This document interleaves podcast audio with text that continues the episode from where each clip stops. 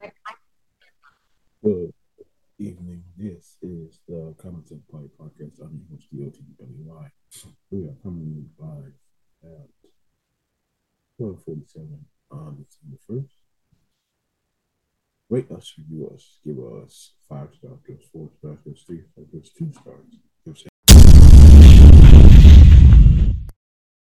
We are available on Spotify, Amazon Music, Samsung Podcasts, Pandora, Google Podcasts, tune in.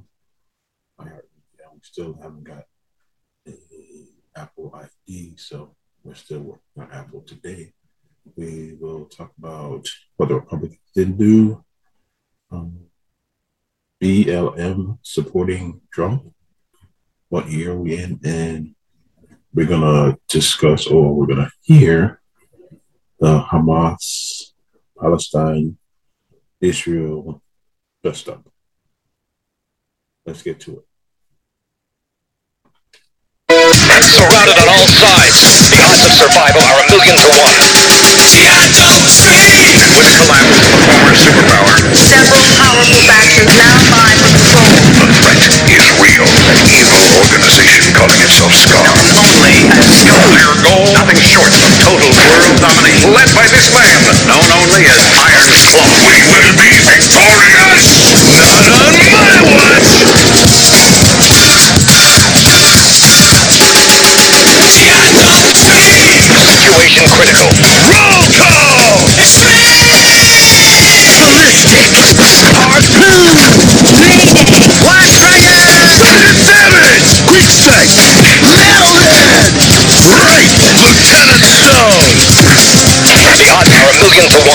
And that's the way we like it!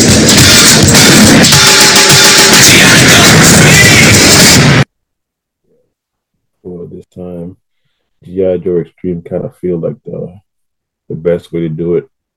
Um, again, this is Ninjas of oh sorry, sorry. This is the Common Sense Party podcast. Our mission is to bring common sense to all the crazy stuff that we are encountering today. Okay. Uh, let's. This is one thing I wanted to to try to understand is Republicans don't like smart people. They don't like honest people, but they want to elect Trump. But I need y'all to listen to this. Check this out.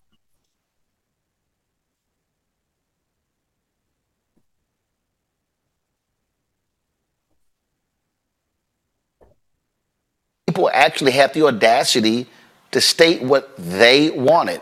Listen to this. and you put very sexy things like abortion and marijuana on the ballot, and a lot of young people come out and vote. Like it, it, it was a it was a secret sauce for disaster in Ohio. I don't know what they were thinking, but um, that's why I'm, I, I thank goodness that most of the states in this country don't allow you to put everything on the ballot because Right. pure democracies are not the way to run a country. So, so then you're Okay, I'm gonna play it back again. Listen to what he said. He said the quiet part out loud. Please listen. But um, that's why I'm, I, I thank goodness that most of the states in this country don't allow you to put everything on the ballot because Right. pure democracies are not the way to run a country. so, so then you're and Wow. The man said pure democracies is not the way to run a country. The United States is a, a democracy and they don't want to put they don't want to put let me split up for this one. They don't want to put ballot initiatives that are good for you. Listen listen to it. One more time. Ohio, I don't know what they were thinking, but um, that's why I'm, I, I thank goodness that most of the states in this country don't allow you to put everything on the ballot because Right. pure democracies are not the way to run a country. so, so then you're Folks, they are saying the quiet part out loud. Listen to them. Listen to them. They're saying the quiet part out loud. They don't want you to have a pure democracy. They just want power. They want power. That's unadulterated power. All right. Uh, I don't understand, but hey, that's just them. We're going to move to Um, this is courtesy of Roland Martin. He's a cool cat. Y'all check him out. This one is about the election in 2024. Check this one out. Check this out. So Chip Roy was on the floor of the House today and was just outside of his mind in a speech. Listen to what this fool said. One thing. I want my Republican colleagues to give me one thing, one, that I can go campaign on and say we did. One. Anybody sitting in the complex, if you want to come down to the floor and come explain to me one material, meaningful, significant thing the Republican majority has done besides, well, I guess it's not as bad as the Democrats. One thing. Ladies and gentlemen, sitting House member Chip Roy. This is uh, an ad that's just waiting to happen. Let's hear it again. Anybody sitting in the complex, if you want to come down to the floor and come explain to me one material, meaningful, significant thing the Republican majority has done besides, well, I guess it's not as bad as the Democrats. Said that shit out loud because he knows that that they didn't they don't govern. They just want to break everything. One more time, ladies and gentlemen, you gotta listen to it. One thing. I want my Republican colleagues to give me one thing, one, that I can go campaign on and say we did. One. Anybody sitting in the complex, if you want to come down to the floor and come explain to me one material, meaningful, significant thing the Republican majority has done besides, well, I guess it's not as bad as the Democrats. One thing. Again, he said it out loud. He said the quiet part out loud.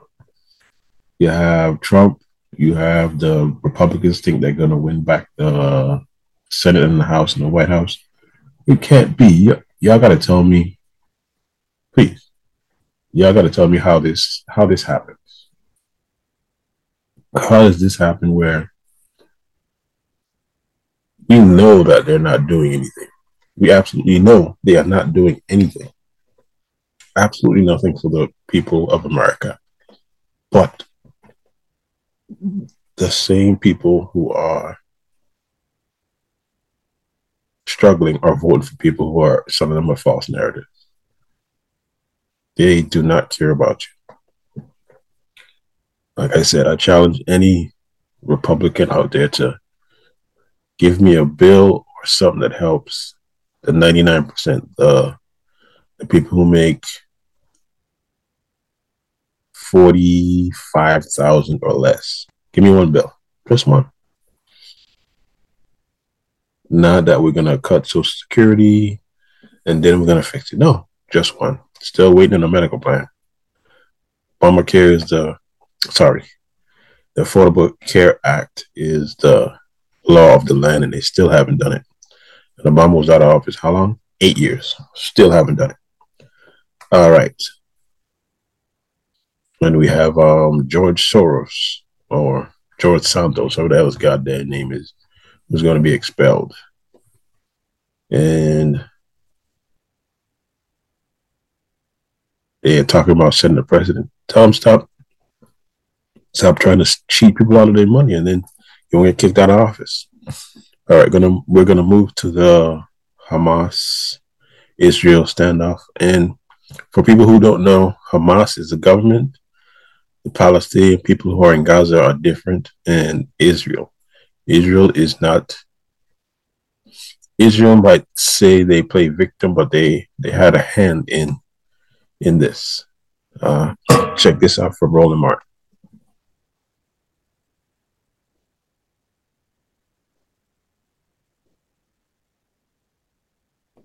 The Israeli Gaza conflict is intensifying. Israel's Prime Minister Benjamin Netanyahu is not agreeing to a ceasefire and has vowed to move forward with its plans to wipe out Hamas since the militant group launched.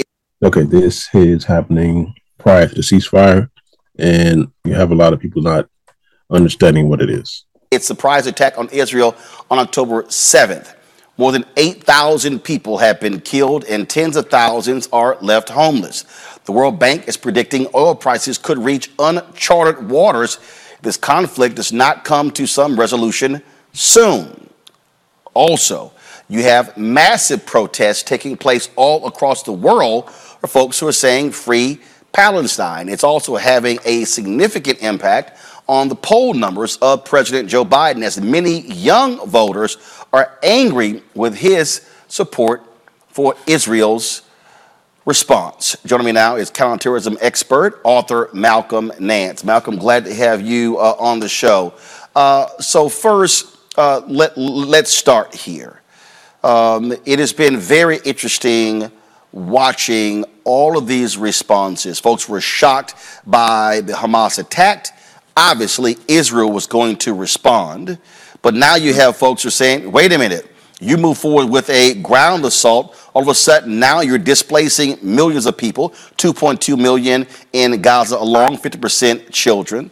Uh, the whole battle do you allow in uh, water, food, uh, oil, things along those lines? Just your assessment where we are now, some uh, 23. You know, I'm glad you've asked me that because I really want to put into into perspective what a lot of people are responding to is about three weeks old. Uh, in a in a in a circumstance, uh, a historical circumstance that's well over a century, in the development that's 70 years since the um, founding of Israel, which has been occurring nonstop. There's been a you know a circular crisis for you know for decades at this point. However, let's go to the precipitating event before people say, "Okay, you're, you're you know you're bombing Palestinian children." What happened on 7 October was unprecedented. I mean, unprecedented in the history of Israel. Yes, they had multiple Arab armies attack them. Uh, 1948, they attacked multiple Arab armies in 1956. In 1967, another Arab armies attack. 1973, a surprise attack by Egypt on 6th October 1973. What, what happened on 7 October 19, uh, 2023, which was 50 years plus one day, was a terrorist group, Hamas, which is an international terrorist group. It, it, it, carries out acts of terrorism. It is not a resistance organization. It is not freedom fighters. When they attack, they kill only civilians for a political purpose to impact an audience outside of the immediate victims. Definition of terrorism. They attacked Israel across the borders and went and hunted every man, woman, and child on the other side of that border. They did not bypass villages to go engage the police. They did not bypass towns to go engage the army in a straight battle. They carried out an ISIS like act of terrorism. And over a day, they slaughtered by hand, one by one, 1,400 individual people. Literally used all their ammunition to fight the army to execute every civilian across that border. Now, on the other hand, it did include some people you wouldn't have imagined uh, Afri- sub Saharan African taxi drivers, uh, Thai guest workers, uh, people, nurses from the Philippines and India. They killed everyone. And the purpose of their operation was to launch and kill everyone.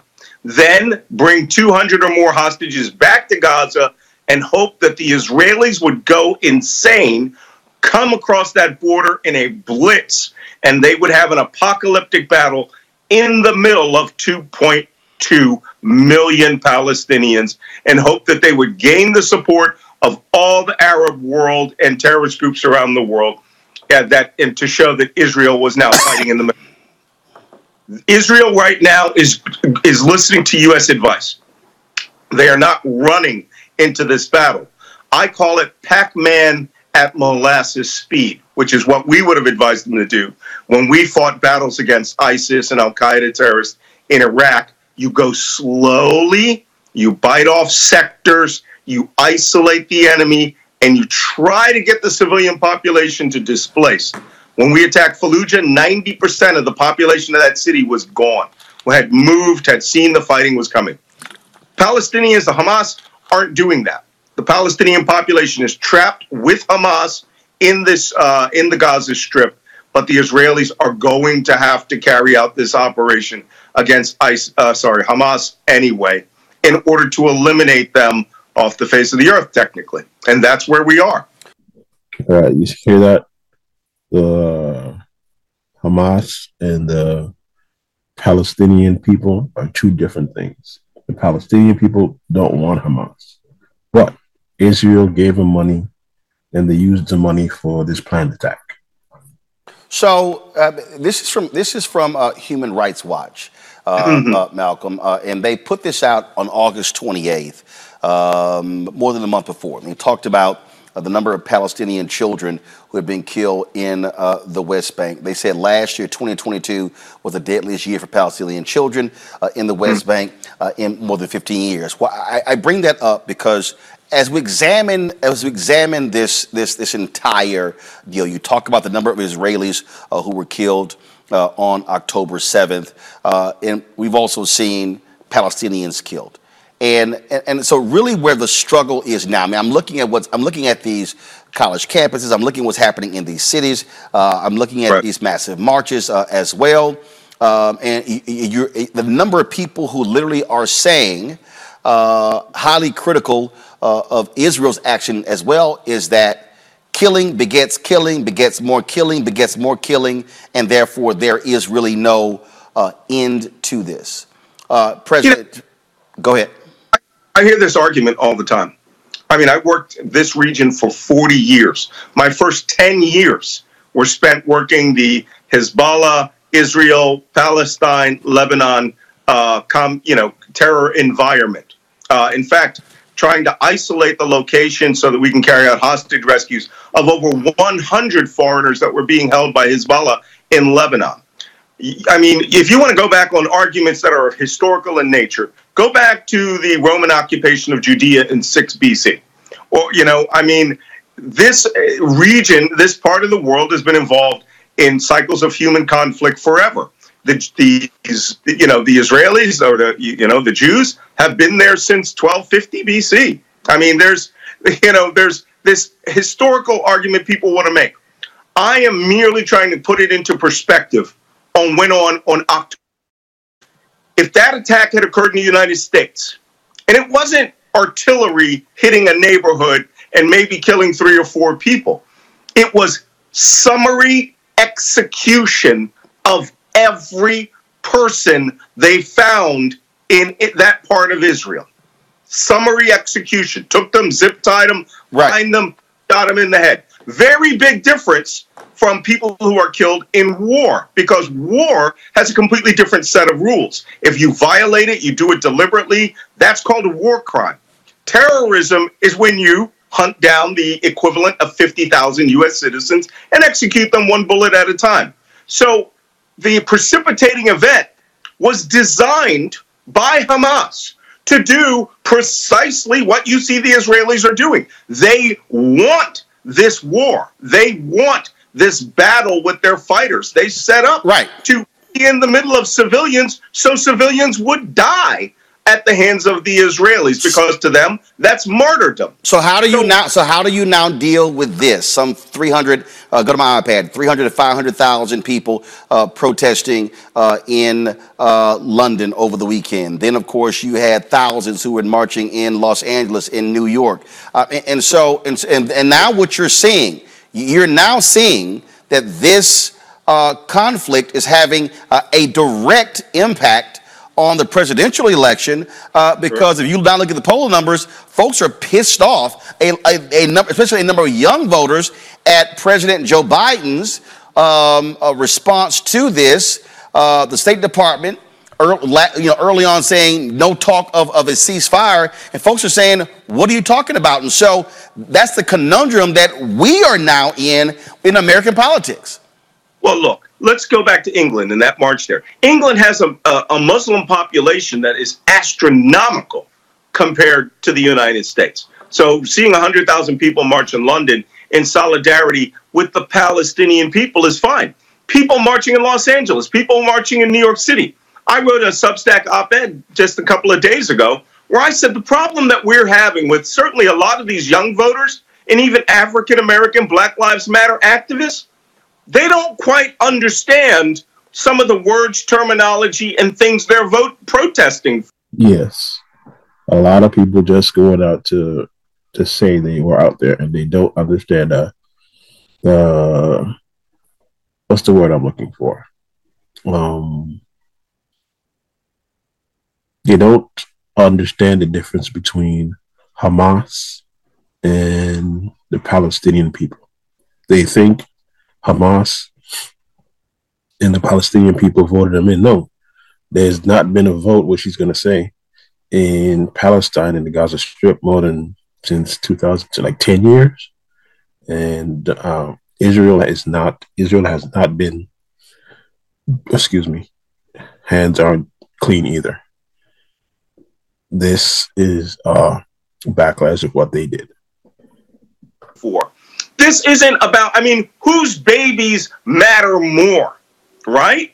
When Israel goes and bombs Hamas, they are not aiming at the Palestinian people. For people who have never been in war, for people who have never actually had to plan these strikes, who have to knock out 500 kilometers of underground tunnels, to you it looks like indiscriminate bombing. I've had to plan these airstrikes Bosnia, Libya, Lebanon, Iraq, Syria. We don't hit indiscriminately. The Israelis don't either because one, it serves no purpose. Two, it does not degrade the terrorist group. Three, it just creates hate and, and mayhem. So how? So, so Malcolm. So Malcolm, how do? But how, how do you then though explain to those very same people that the conditions under which the Palestinians are living, uh, un, being unable to self-govern, unable to move.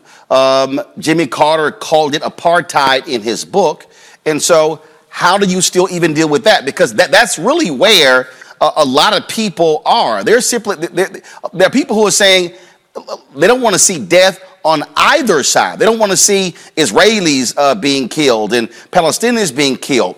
And then it all comes back to a two-state solution. Is that real? Can you ever Yeah. achieve that?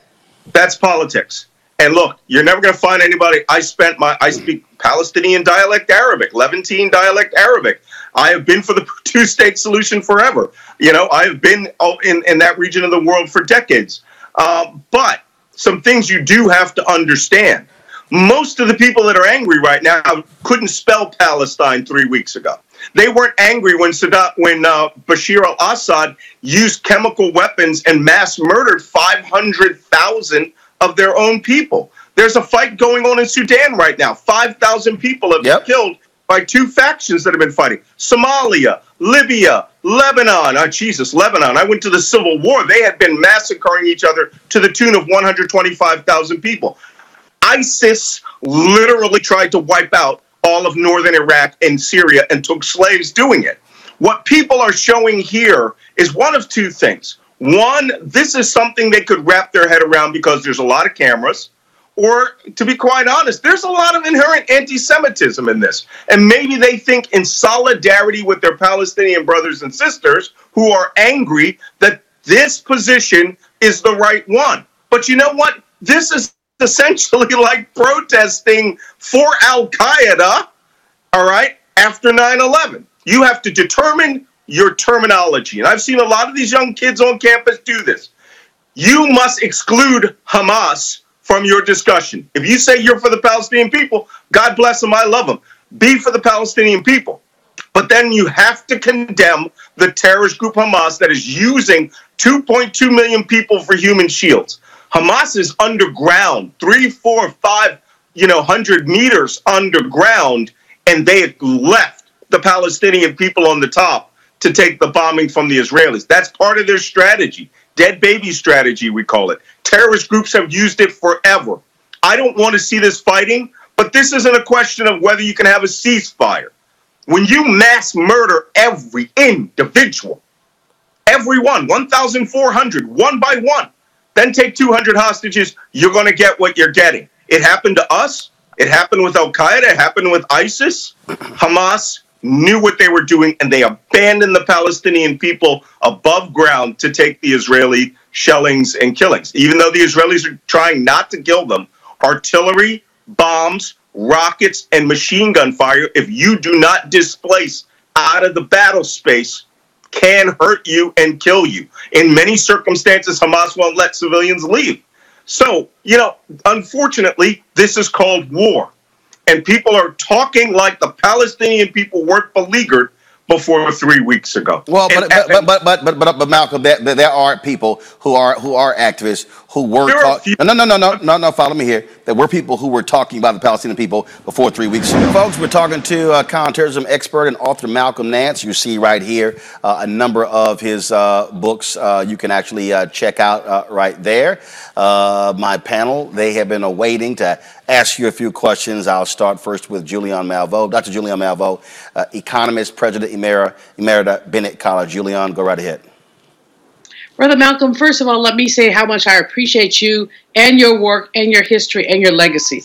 At the same time, I have to ask you because implicit in some of what you said has been basically an anti Palestinian bias. Is it possible to be critical of Israel and still not be a, being accused of being anti Semitic? This happens in many of us every day. We are critical of the relationship the United States has with Israel, with the unfettered dollars that we've given to Israel. Can we off, basically articulate those criticisms without being called anti Semitic?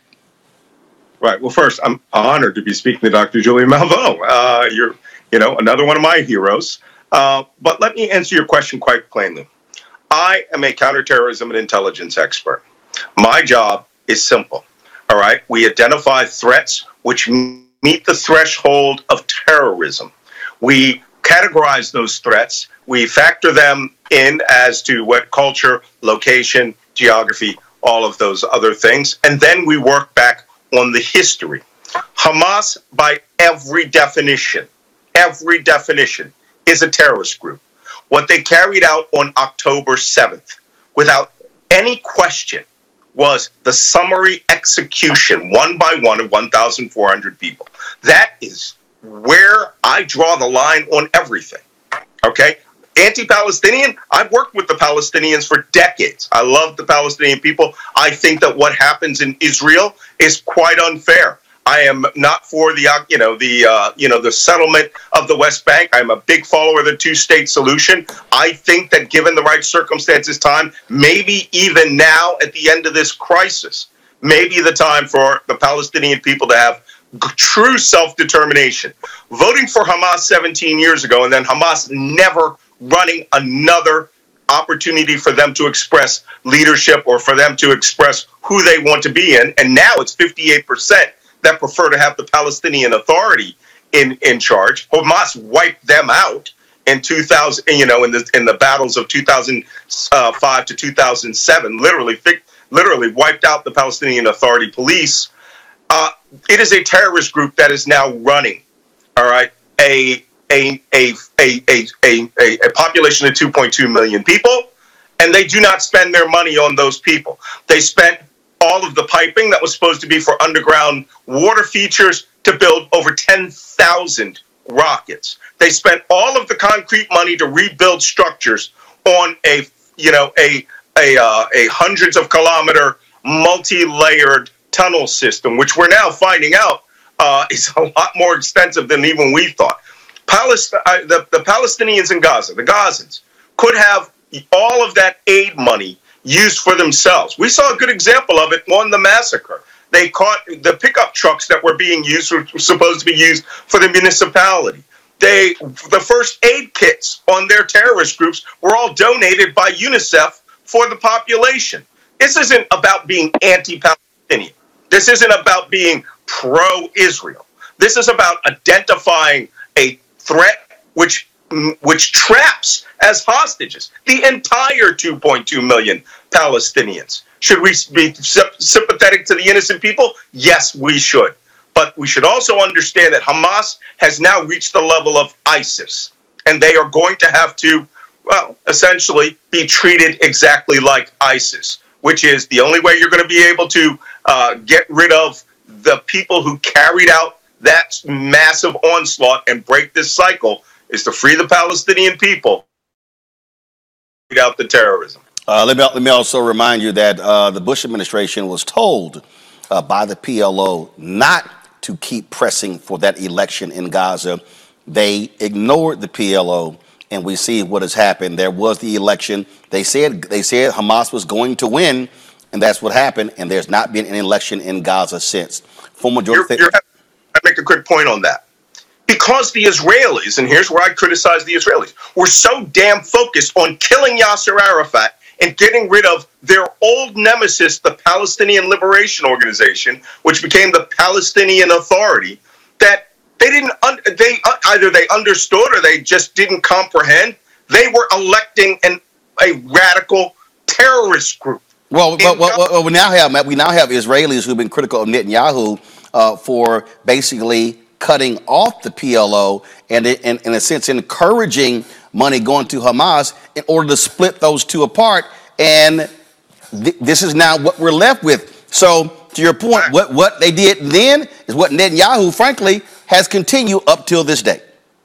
Roland Malcolm didn't answer my question about whether it was possible to be critical of Israel and still not be described as anti-Semitic. I think this is really important for some of the young people who are protesting and for many others.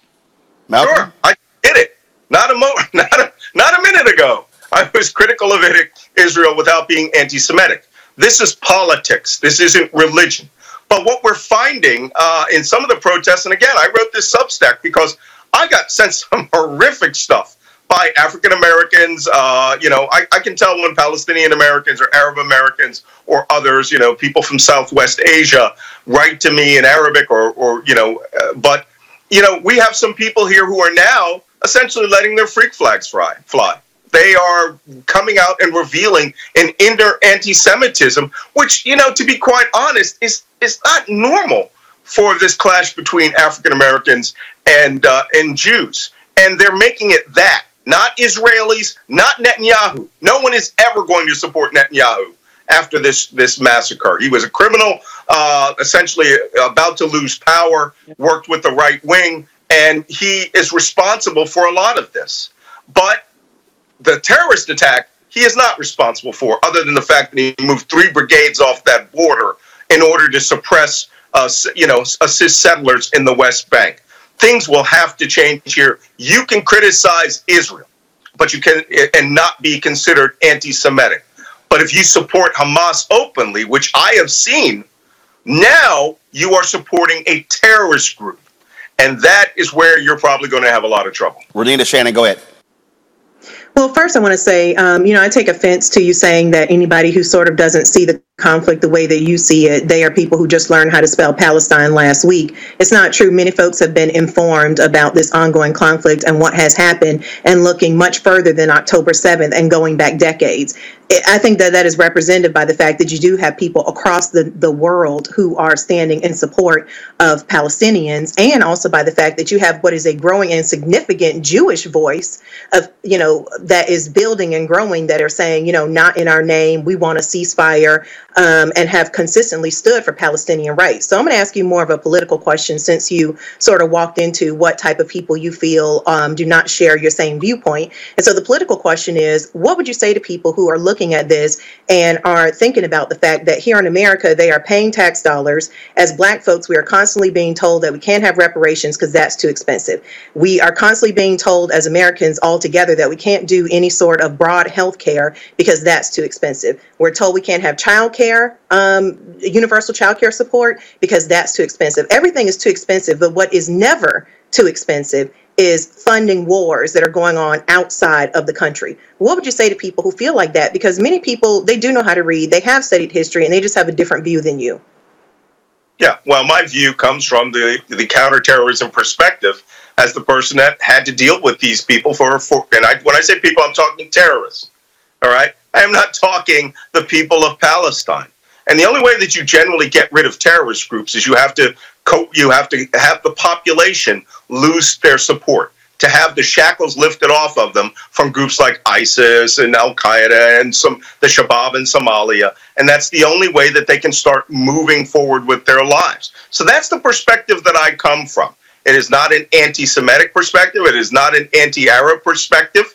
I've worked with both on both sides, uh, you know, and certainly uh, every country that surrounds them uh, from a military and intelligence understand it. And believe me, a lot of people are new to this. For those who aren't, bravo. Help educate the people who have just come into this. And, uh, you know, and this is no slam to the people who are emotional about this because it is an emotional issue. I was just in Dubai and Qatar on the days after the attack. At the same time, Secretary Blinken and Secretary of Defense Austin were there. And the Gulf states, even for all of their rhetoric, are really tired of the terrorism and having to fund, uh, you know, uh, these international groups. But here, for people who are here on this side, who see money going overseas, the kind of money we're talking about is one fraction, one fraction of a percent here in the United States. Now, Israel every year got $3.5 billion in defense support. As a balance for the treaty that they had with Egypt, with Anwar Sadat and Menachem Begin, we give Egypt $3.5 billion in defense support so that they can combat their current ISIS problem that's occurring in the Sinai. So, what do you say? We why shouldn't we keep that money at home? We have more than enough money to walk and chew gum at the same time. Now, you're talking to a person who fought in Ukraine for a year with the International Legion. I hear the same argument about Ukraine, uh, even though we're actually saving money by giving these uh, archaic uh, weapon systems that would have to be disposed of and paid for through breakers and, and people getting rid of ammunition the same way. You are not, as a person who is in, let's say, Detroit, going to receive 155 millimeter artillery shells that the United States already pre positioned in Israel for a broader Middle East war. We are giving them those stocks. We are not giving the Israeli government money to expand their economy. We are not giving the Israeli money uh, government money to buy new villas. We are giving them war stocks that the United States paid for decades ago, which we store in Israel in order for them to start to carry out the operation that they may need. Not to mention, it's not just Hamas. Israel is preparing because they may have a multi front war with terrorists in Lebanon, Hezbollah, a group that I worked against for decades, all right, uh, that are back direct.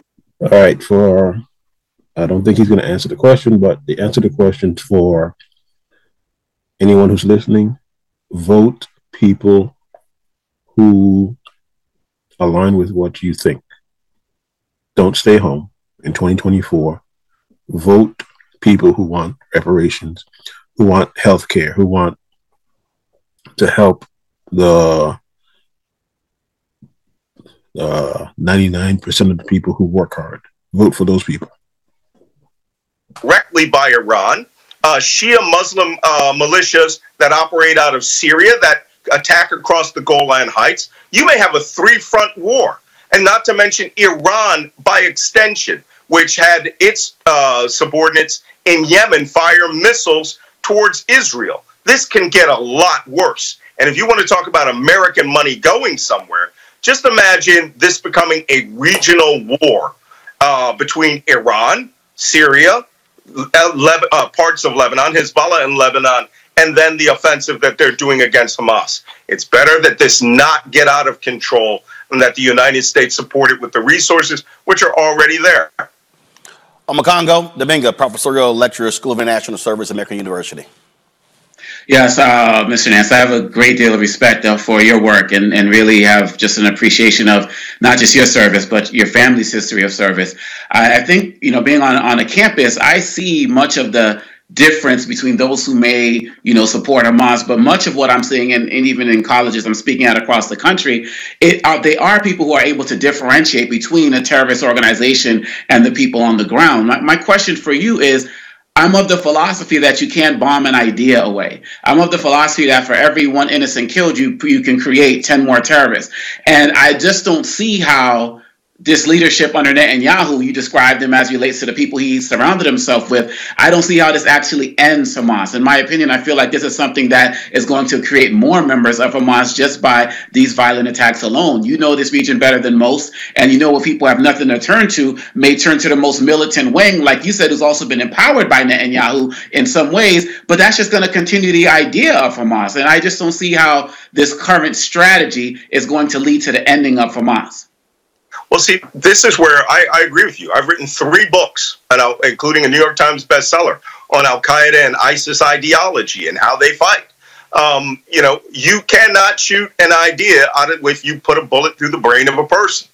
But this isn't an ideology. What you're seeing here is a transformation of Hamas's technique. Uh, yes, their their ideology is, is they are Palestinian nationalists they seek the return of their homeland. And when they say their homeland, they don't mean Gaza and the West Bank. They mean every inch of geographic Israel as it was decided by the, you know, when it was carved out of Transjordan by the British. They're talking, when they make that motto, and this is where university students need to be a little careful. When they say from the river to the sea, they're talking about the elimination of all Judaism, Zionism, whatever you want to call it, all people you know, including uh, as as we saw in the October seventh attack, they wiped out an entire Muslim Bedouin tribe because they said you were on the other side of the fence. You're no better than Jews. Uh, that's what they mean. The elimination of the state of Israel. Now, you and I both know that that's just rhetoric. That is never going to happen. All right, Israel is a nuclear power. Uh, they have a military force that is that has overmatch on all armies around them Jordanian, Egyptian, Syrian, Lebanese, Saudi. It doesn't matter what you throw at them. If they go to full mobilization, they will defeat you. But in terms of Hamas in Gaza, the Israelis have made it clear that they are going to eat their way through Gaza City because that's where the heart of Hamas's forces are. Now, there are three more sectors of the strip. South of that, that they will probably have to deal with as well. But for the men who planned, uh, mobilized, and crossed that border in essentially a, a, an invasion with the intent to kill every living Jew on the other side of the border, did a pretty good job of it. Um, the Israelis are not going to be adopting a posture in which they will be allowed to exist. So they are taking a look at how we did the Battle of Fallujah in 2004, which is what our Secretary of Defense sent over advisors to say do not run into Gaza. It's an ambush that Hamas set up for Israel. The entire 7 October attack was designed for you, all of you, to see precisely what you're seeing and to garner support Middle East wide with protests. Uh, you know, I have an article coming out called about how Hamas needs those dead babies. They have pandered this about forever. And now we've got dead Israeli babies. There is blood up on both sides. But you can wipe out a terrorist group for this generation. But here's another thing I caution I caution all of my Israeli uh, followers of. There will need to be a grand deal at the end of this. Or you will go into Hamas 2.0, 3.0, with more enemies possibly coming from Lebanon, Syria, a massive explosion of Middle East terrorism. I predict we're going to see pro Hamas terrorism here in the United States. And then you're really going to see American popular uh, American support change. We're going to go right back to 2001, the way people will start behaving. So something will have to change. The status quo of Netanyahu and now his unity government, he's not the only person making decisions is going to have to start thinking about in the two state solution seriously. And I've had Israelis all week tell me to my face that will never happen now that these bodies have been stacked up in Israel. Well, it will have to happen because it's the only way to break this cycle uh, to empower the Palestinians themselves and to rid Gaza. Of ISIS, you're going to see in northern Gaza City, Hamas as a military will cease to exist. That is Roland Martin, Malcolm Nance talking about the Hamas Palestine uh, issue. Like I said, people please vote. Vote. Come out and vote. Come out and vote so these people don't put us in World War III because people are protesting around the world for Hamas, but Hamas is the issue. You got to save the Palestine people from Hamas. All right, this has been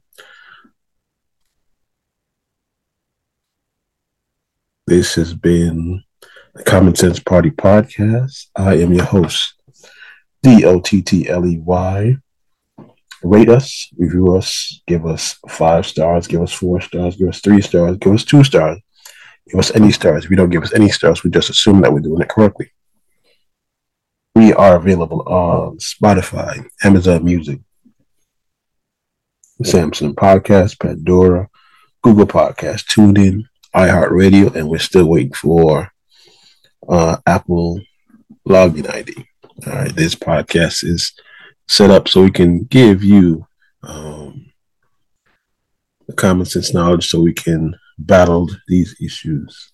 Uh, today we talked about uh, the Republicans telling you out loud that they don't want a democracy.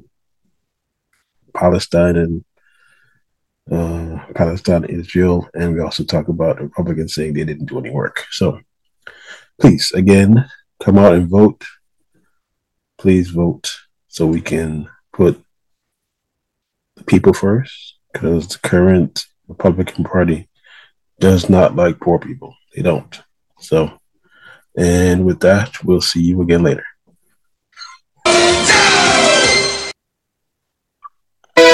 Surrounded on all sides, the odds of survival are a million to one.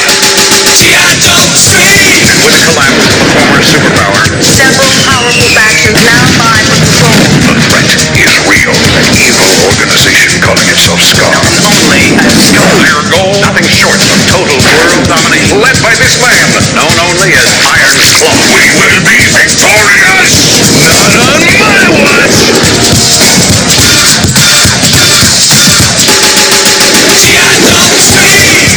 Situation critical. Roll call! Ballistic! Harpoon! Mayday! Black Dragon! Savage! Quick sight! Metalhead! Right! Lieutenant Stone! The odds are a million to one. And that's the way we